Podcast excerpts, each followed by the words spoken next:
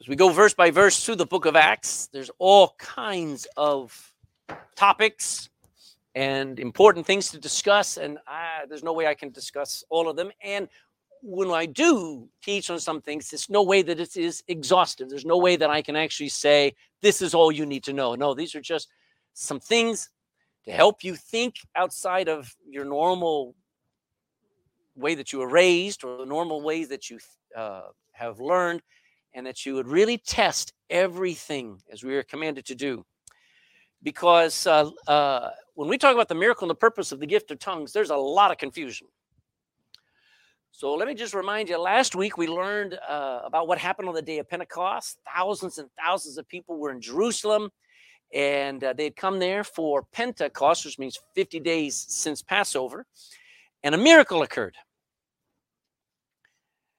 everyone in that upper room was all of a sudden speaking in two dozen different languages and everybody in the in the in the town gathered around that building heard them. They were filled with the spirit of god and it was proven that the spirit of god was there that day. Now that meant that everybody was confused. They said how can this be happening? What is going on? So um, this morning now we're going to talk about two more things, and that is, first of all, what is this, the, the miracle of tongues and what was its purpose? So if you'll start in verse 4, we'll see where it shows up here. Acts chapter 2, verse 4, and they were all filled with the Holy Ghost, which is much more important than anything else. Some people so desperately want to speak with tongues. Some people want healing. Some people, the most important thing you and I need is the filling of the Spirit of God. But here it says, they were all filled, these were the, the people up in the upper room, with the Holy Ghost. They began to speak with other tongues as the Spirit gave them utterance. So, what is the gift of speaking in tongues? Well, this is a very important study, and I could spend probably a whole month on it because there is so much confusion and there's so much abuse of this. It's one of the, probably one of the most exciting things that you could ever see. If oh, we lost it here.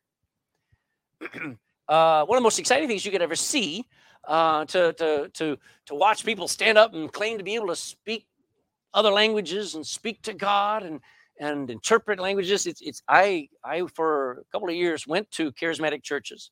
I've seen a lot. So uh, it's really exciting. Um, and uh, so when you try to compare it with other types of Christianity, you go, wow, that's, that's the excitement there.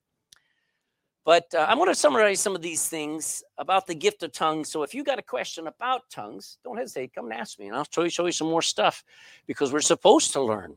All right, things that you think you know about certain things of Christianity, you're always supposed to be growing and testing. Now, I'm not going to convince you. If you believe that you can speak in tongues, I'm not going to convince you you can't.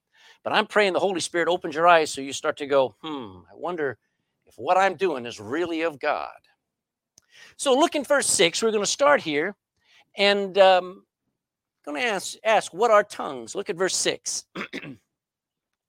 now, there was, now, when this was noised abroad, the multitude, thousands of people in Jerusalem, came together and were confounded, confused, because that every man heard them, the 120 up in the upper room, speak in his own language.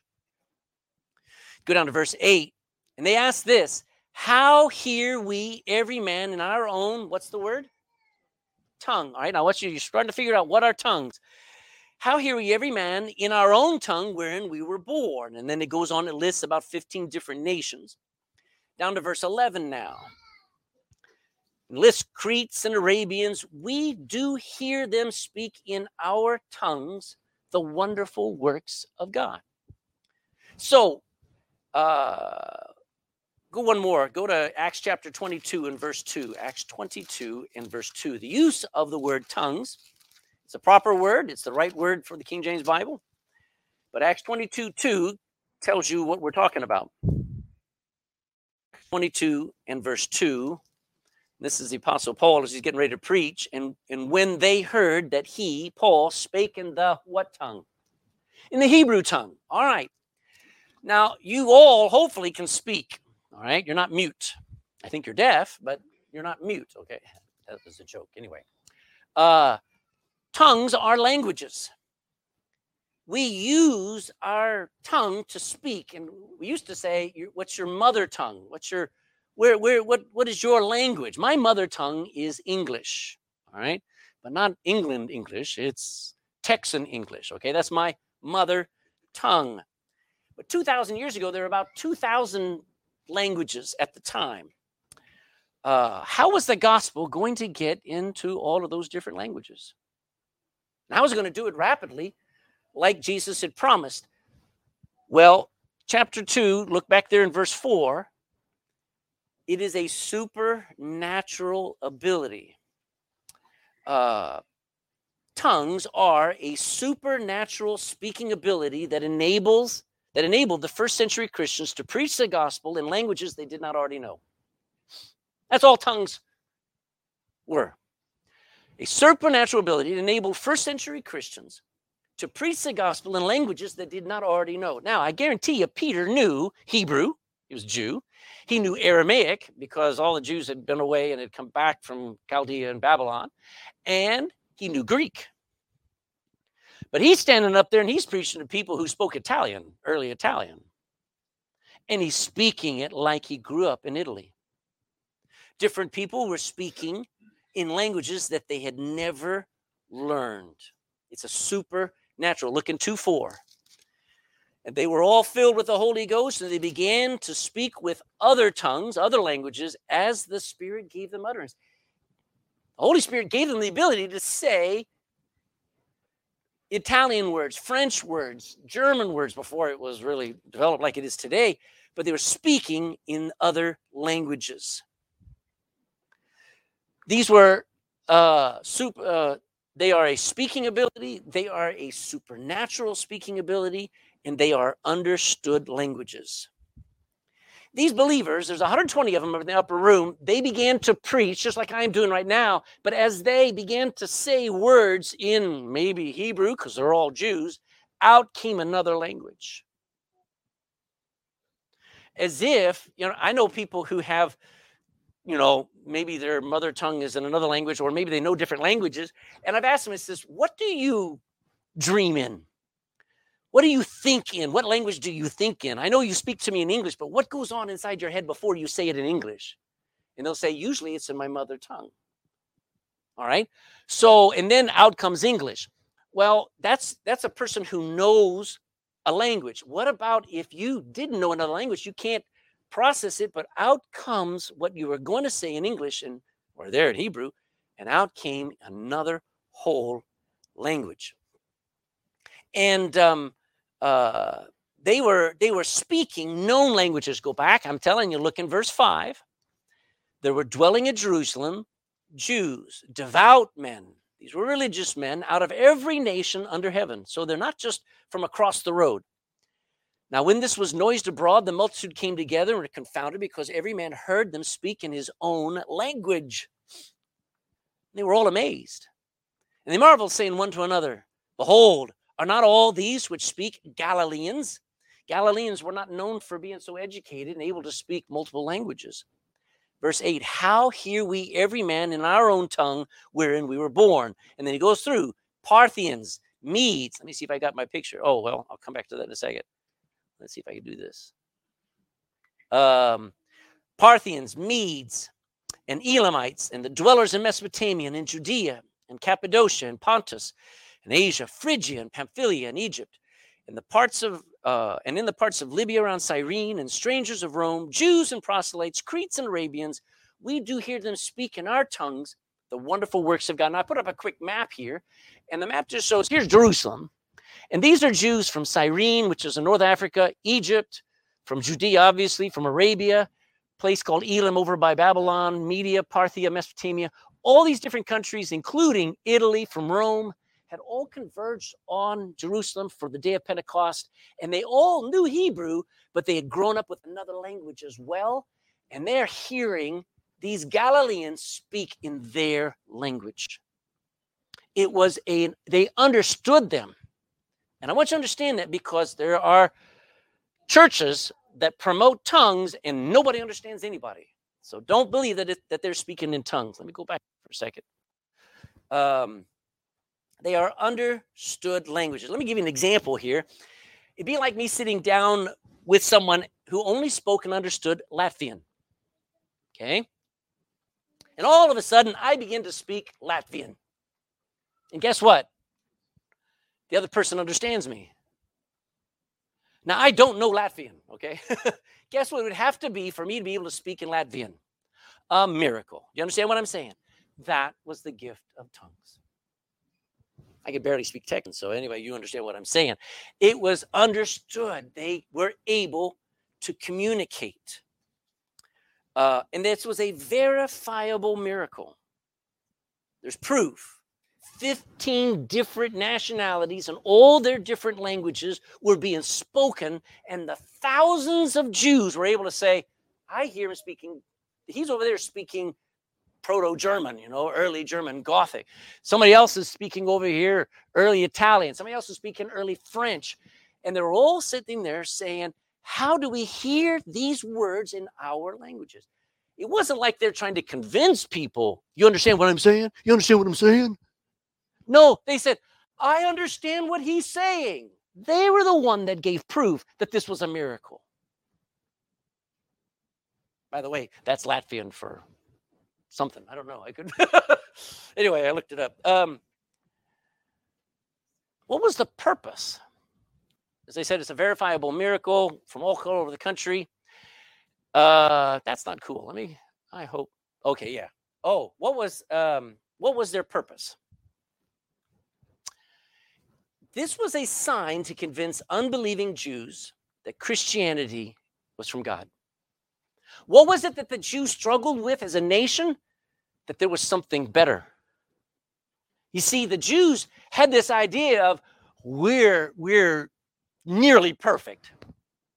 And they did not admit what the scripture said that there was another covenant coming and that there was a Messiah coming and that there was a Savior coming and that they needed to get born again. And even Jesus said to Nicodemus, He said, You're a you're a teacher in talking to Nicodemus, and you don't know these things? Everything points to the Messiah, and he's Jesus trying to say, and I'm him. So they rejected Jesus. What did they end up doing to him? They crucified him. So here's now, all of a sudden, a miracle. 120 Galilean people who weren't educated, they're fishermen. They didn't go to school to learn multiple languages. They're speaking, proving they're filled with the Spirit of God. And the Jews there are coming to realize, and they will, we miss Jesus. This is proof that what Jesus said was true. Go to Deuteronomy 18. This should be all, I don't know, uh, uh, just, just follow me along here. Go to Deuteronomy 18, back to the left. The purpose of tongues was to give the Jews a sign. How many ever watched American uh, baseball or American football? Uh, I don't know if I see it in any other thing. It must be in other sports. Uh, I've never watched close enough um, with soccer, but anyway, the coach on the sideline has has signals. How many of you know what I'm talking about? Where they'll get sometimes they'll tip their hat. If it's in baseball, they'll tip their hat this way or they'll tip it this, and it means do a do a bunt or do a high fly or whatever. And he'll be communicating to his team using signals. Okay. The coach does the same thing. If you say it in American football, they'll go like this. Now, that's a universal meaning. It's a sign this is timeout. But that's a sign to the players, that's a sign to the referee. Well, the gift of tongues was a sign to the Jews that the gospel was just as much scripture as Genesis. Look in Deuteronomy 18. Deuteronomy 18 in verse 18.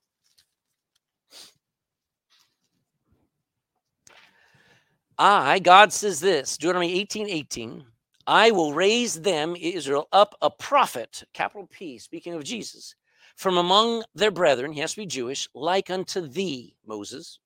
I'm going to raise up somebody just like you, and he will put my word, and, and I will put my words in his mouth, and he shall speak unto them all that I shall command him. And it shall come to pass that whosoever will not hearken unto my words, which he shall speak in my name, I will require it of him. He will be judged. Verse 20. But the prophet which shall presume to speak a word in my name, which I have not commanded him to speak, or that shall speak in the name of other gods, even that prophet shall what? So if somebody gets up and says, I think God doesn't mind, you know, homosexuality. I think God would really want um, uh, us to just um, uh, just to let let people live as they please and do as they please. You know what the Bible says? When somebody presumes to speak for God and he didn't say that, in the Old Testament, they had to die. It's that clear. You don't speak for God unless you have the word of God to quote from. Goes on, verse 21. And if thou say in thine heart, How shall we know the word which the Lord hath not spoken? How are we going to know when it's a prophet that is of God and when it's a prophet that's not of God? Verse 22. When a prophet speaketh in the name of the Lord, if the thing follow not, if he makes a prophecy and it doesn't happen, nor come to pass, that is the thing which the Lord hath not spoken. But the prophet that has spoken it presumptuously, thou shalt not be afraid of him. What did God actually promise in that scripture? That he would always give them a sign that this prophet is from me. One of the one of the abilities of a prophet in the Old Testament was they could tell the future. Now, if I told you in two weeks it's going to rain, you'd say, Yeah, big deal. It probably will. All right. But these prophets could say in two years, an army is going to come out of the north and they will surround Jerusalem and you will be all taken away captive.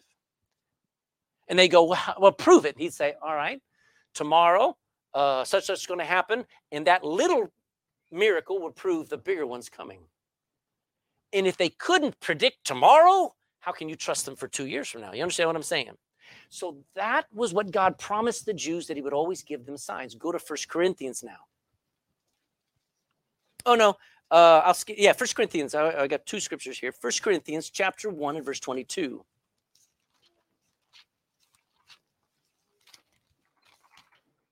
First Corinthians 1 22.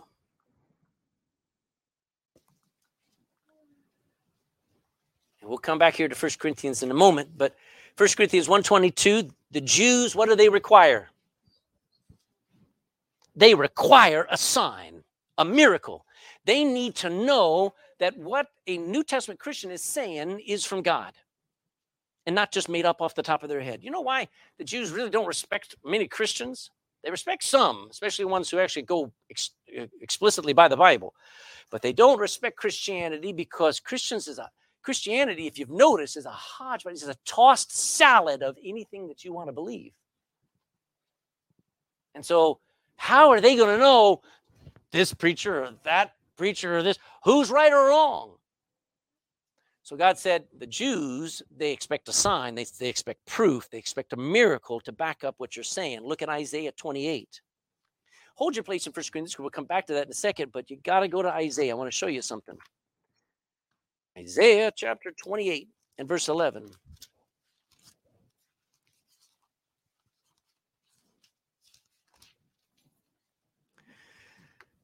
Right stuck here in the middle of Isaiah, it says this speaking to Israel when they were rebellious, he said, For with, what's that next word? Isn't that a fun word? Stammering lips. Isaiah 28 11, for with stammering lips and another, what's the word? I can't hear you. Another tongue will I speak to this rebellious people, is what he's saying. He says, I'm not going to speak to you in perfect Hebrew. I'm not going to speak to you uh, uh, like a polished speaker before on a platform before a thousand people. I'm going to speak to you using stammering lips, Galileans, in other tongues than what you're used to, Gentile tongues. First Corinthians. Now I said go go back to First Corinthians. Go to chapter 14 because you'll see Paul quote this scripture. First Corinthians 14, 21.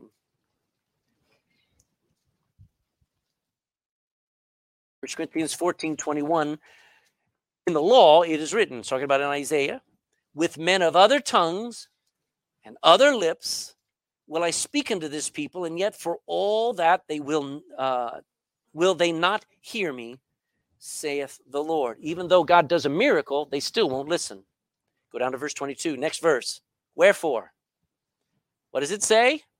Tongues are for a sign, not to them that believe. It's not for believers.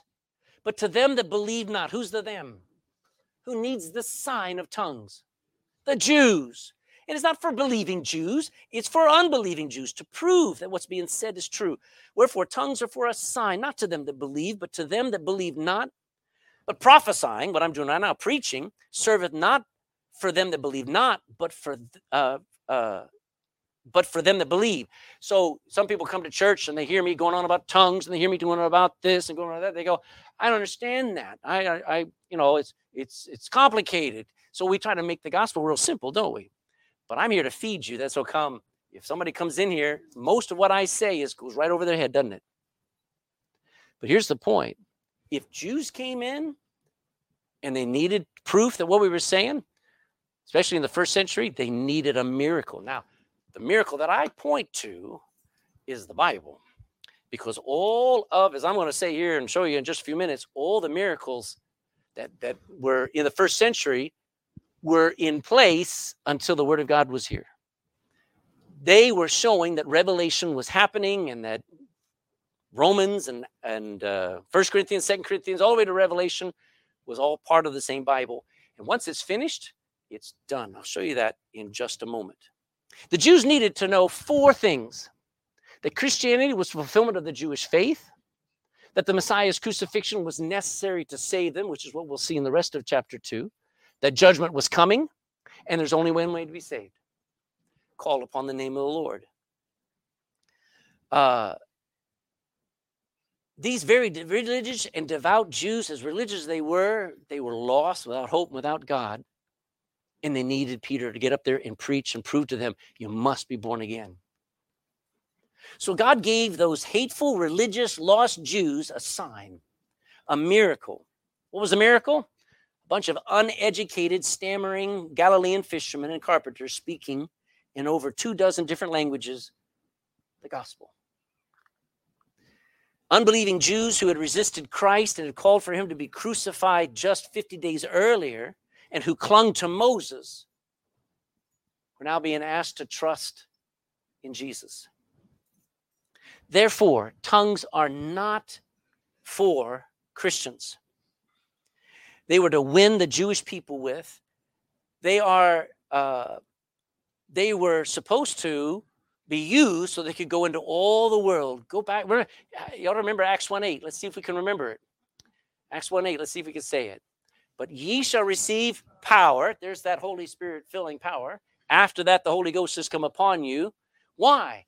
And ye shall be witnesses. You will be verbal witnesses, telling people what you know in Jerusalem and in all Judea. So far, so good. Those are all Hebrew speaking. But then you go to Samaria and unto the uttermost parts of the earth. How are you going to speak to all those different people if they speak other languages? By the gift of tongues. That was going on. That's how come the gospel got into all the world in the first century, because no matter who you met, the Holy Spirit, if you were filled with the Holy Spirit, you were able to speak to them in their language. That was, was what was going on in that first century. Now, there's, that brings us up to the second reason. The first purpose for the gift of tongues was to convince the Jews they need to get saved. Secondly, it enabled believers to go into all the world with the gospel and preach it to anyone. Jesus meant it when he said, Go into all the world. He didn't say, Only go to those people who look like you, sound like you, and smell like you. He didn't say that. He said, You're going to go and meet people who are all kinds of different cultures, all kinds of different languages. Go and I'll be with you. And he gave them that ability. Now that leads to questions says, Can Christians speak with unknown tongues now? And the answer is no. The gift of speaking with languages that you don't already know has ended. You're in 1 Corinthians, go back one chapter to chapter 13. 1 Corinthians 13 in verse 8. 1 Corinthians 13, verse 8. Charity never faileth. That'd be a good, mem- uh, good verse to memorize if your wife was named Charity. She never fails, right? Charity never faileth, but whether there be prophecies, they shall fail. Now, that's a scary statement for a Jew because they're like, how can a prophet fail? Maybe he's not needed anymore. Let's keep going. Whether there be tongues, they shall, what's the next word? Cease. What does cease mean? It'll end, it'll stop. And whether there be knowledge, supernatural knowledge, it shall vanish away. For we know in part and we prophesy in part, we'd say in bits and pieces, is how we would use that. But when that which is perfect is come, then that which is in part, all those parts, shall be done away. So he's listed three parts. Now there's lots of them. There was healing, there was a miracle of tongues, there was a miracle of prophecy, being able to tell the future. Um, all of these are parts until something that was perfect was coming. And if you have a Bible in your hand, that's what he's referring to. Because all of those parts were giving revelation, giving New Testament truth before it was ever written. Aren't you glad you have a written Bible? Aren't you glad you don't have to depend upon me to give you new revelation? That'd be very dangerous, wouldn't it? How would you know if today I'm spirit filled and next week I'm not? So, all of those miracles were used to get the word out before the word was written, and now we have it done. As a matter of fact, Paul said, When I was a child, look there in verse uh, 11, when I was a child, I spake as a child. I understood as a child. I thought as a child. But when I became a man, I put away what? Put away all my childish things. Um, some of you remember the toys you had when you were kids. Do you still play with them? You don't pull them out of the box, out of the closet every once in a while, do you? Hope not. You put them away. You leave them for the grandkids. Amen. All right. Paul said all of those things that were partial, that were only bits and pieces of the revelation of God in the New Testament, all of those things have ceased and they've been done away. So Paul compares tongues and the gift of prophecy to childish things until the word of God was completed And we don't need prophets anymore. Do you know what we need? People who just preach what's in the Bible. I had somebody ask me a long time ago, I said, How do you know what to preach? Uh, I'm glad that I don't have to come up with anything to preach. I'm just reading my Bible, and whatever jumps out at me and grabs me and cuts me and, and, and changes me, I'll preach. I don't have to make up anything, it's already written. Just preach what's there. That's the job of a preacher. I'm glad it's finished. We don't need prophets. We don't need prophecies. We don't need tongues. That gift is finished. Let's see. Uh, did you know the Apostle Paul spoke in tongues more than everybody else? Um, let me see if I can find. I've got my order out of. Um, I'll find it in a moment here. It is. That's right. Look in 14, 18. The man. Ah, there he is, 14, 18. I thank my God I speak with tongues more than you all. so, Paul, how could he do that? Well, he wasn't just sitting there speaking in unknown tongues all the time. He actually was meeting people and he got, I'll tell you this, he got to enjoy the miracle of speaking in tongues because he went out and he gave the gospel to everybody, no matter what language they were in. And I found that if, if you're serving God, if you go soul and if you hand out a gospel track and you just talk to people about the wonderful things of God, talk about the gospel of God, the coming judgment of God, you'll enjoy the, the, the fullness of the Spirit and you enjoy the ability to speak, not in tongues, like you've never known before. God just helps you. So that gift is finished. But the only thing that charismatics, many Pentecostal churches, holiness churches, what they claim to and what they hold on to now is this ability to speak gibberish. They call it worship. They, they say that they're speaking in an unknown heavenly language. Oh, I'm not speaking to men, they say, but I'm just speaking to God. But it's gibberish, not a language at all. A real language actually communicates information. Uh, uh, a language is not just sounds and syllables, but every word is a carefully constructed sound and syllable that makes sense there are examples. I, I I'll tell you this in a second. Let me let me use an example, okay? Ha la la la shana bona de daha has. Anybody know what I just said? Neither do I, because I made it up. But that's what is tongues. I actually went onto the internet and I spent probably 45 minutes searching with all kinds of different tools, trying to find somebody who wrote down what somebody else said when they spoke in tongues. Nobody does it. You see, if they think that they're spirit filled and they're actually saying things that God is revealing, how come somebody's not writing it down? They don't write it down because they know it's made up. It's trained. I won't go into all the details. Um, in reality, modern speaking of tongues is self induced and is learned behavior. Um, there are there are YouTubes that'll teach you how to speak in tongues. Is that cool? That is so evil. Do you know why that's evil? Because Acts 2, did they have a class on how to speak in tongues? No. If you could speak in tongues, nobody has to teach you.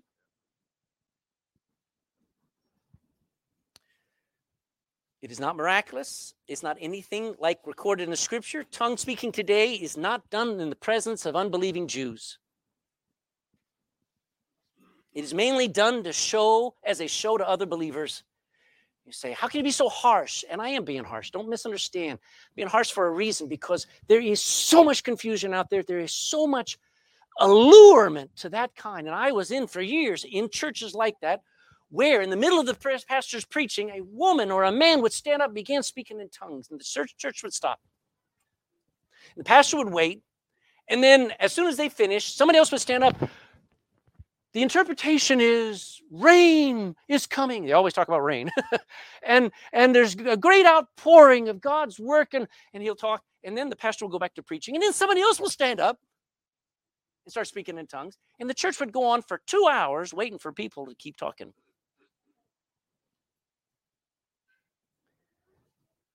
It's psychotic. And I'll be quite honest with you, it's an open door for demonic oppression. Do you know when I read those words? Ha la, I wrote them down so I could remember it. Ha la la la shanu buna ha dahalas. I have no idea if I just honored a demon or Barack Obama. I have no idea what I just said, and if I'm in a mystic trance of trying to repeat words over and over hypnotically, I don't know if a demon is in control of me or God. I have no idea. That's why it's not of God.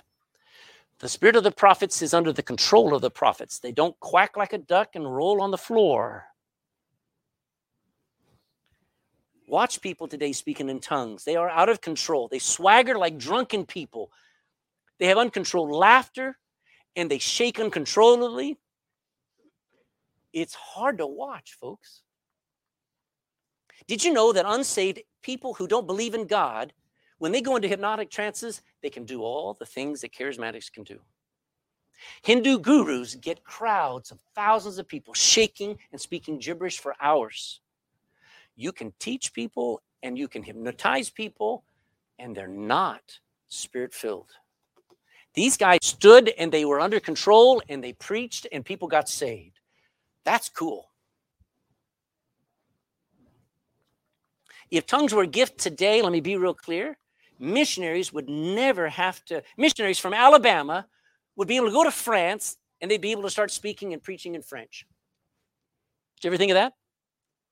If tongues was actually in, in now you say you don't believe in miracles. Oh, I believe in miracles. God is still God. But when it comes to this gift, it was for a time, it served a great purpose, but now we have to go to school. We have to go to university to learn a language. If tongues were a gift for today, then missionaries would be able to go from Barcelona to Beijing and be able to start speaking and preaching in Mandarin with no problem at all. And I've asked every single Pentecostal that I ever met, I asked, I, I, try to always ask this question. If they're so emphatic and they'll say to me, You need to speak in tongues, Craig. You need to be filled with spirit. I'll say, If you would go to a mission field and if you ended up in Beijing, would you have to go to school to learn uh, Mandarin? Oh, yes, of course. I says, Then you're not a tongue speaker. It doesn't work that way. It's a gift, and there's no. And I asked him, I says, You ever known any missionary who ever went to another country and never had to learn the language the normal way? And not one of them ever have. But on that day of Pentecost, Peter, James, John, Mary, uh, Thomas, none of them had problems speaking in languages they had never heard before, never known. And you know what? 3,000 people got saved. So, why would God describe and show us a gift that we can't enjoy?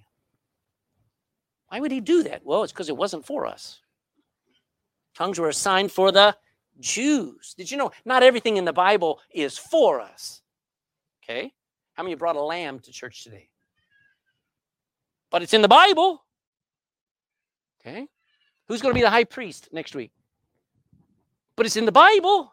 But you know, no, no, no, there's some things in the Bible that are not for us, but they're all written to us. We learn from it. We need to remember some things that the day of Pentecost was a Jewish feast day, that this Bible we hold in our hand is a Jewish book, that Jesus was a, dare I say it? You know how people get offended at that statement? Jesus was not a Jew. Yes, he was. Jesus came to the Jews first. The gospel is always supposed to be preached to the Jews first, then to the Gentiles. We're next in line. We're not, we're not top of the line. The Jews are supposed to get the gospel.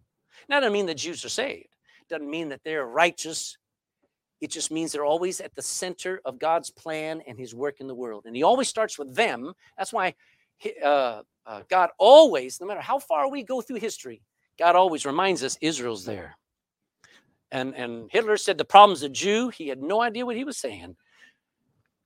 Everybody cannot escape the fact that Israel is part of God's plan. So you better pray for the peace of Israel, of Jerusalem. You better love the Jews. They need a good kick in the rear a lot. I don't agree with a lot of things that they do, but I definitely don't pray for them to die or be judged by God. They are God's special people, and so am I. But the point is this don't hijack the gift of tongues and say, oh, that's for me. It doesn't belong to you. Johan's going to get some gifts on, uh, uh, on Friday, and he'd be very upset if I came and I took one of those gifts for myself, wouldn't he? And the gift of tongues was for the Jews. Gentiles spoke it. And they and if you read First Corinthians, they got all messed up on it. They forgot that the purpose was to win the lost and the Jews. Do you know there are actually a bunch of other gifts that are for us? Maybe not as exciting as healing and speaking in tongues.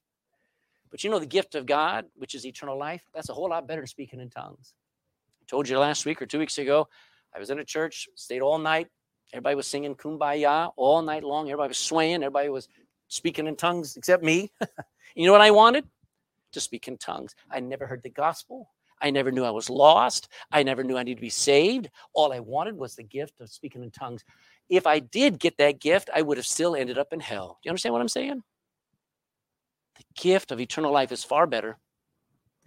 The gift of power and love and of a sound mind, I want that. This tongue gets me in trouble. The best thing I ever do is shut it up and just have peace with God. Amen. That's a gift. How about the gift of ministry? That's a gift. The ability to humble ourselves and just serve other people, even though they walk all over us and take advantage of us, that's a gift. Not everybody's got that gift. How about the gift of preaching and teaching and giving? Just use the tongue you have. Amen. Don't worry about getting extra tongues. As the Indian once said, me thinks he hath forked tongue. Don't worry about having any other tongues or any other miracles. We need to speak loud and clear using the one that we've got. Use it to glorify God to the winning of a soul. Everybody wants church about them. You know why we're here? To learn something that, and get motivated. So for them out there, to give the gospel out there, we're supposed to live our life for the lost. This world still needs to hear the gospel. How shall they hear without a preacher, though? You can you can help Bibles get translated, published, and distributed in other languages. It takes a lot of work. I like helping people in other countries getting the word of God not through the miracle of tongues, but through painful, careful, patient translating. Someone here could answer God's call to go as a missionary somewhere far away, take two years to learn the basics of the language. I got a friend who's up in Sweden and he's just spent two years and he preached his first message back before they locked down again. He preached his first message. It lasted seven minutes. And he preached in Swedish. And he mentioned meatball all the time through. Okay.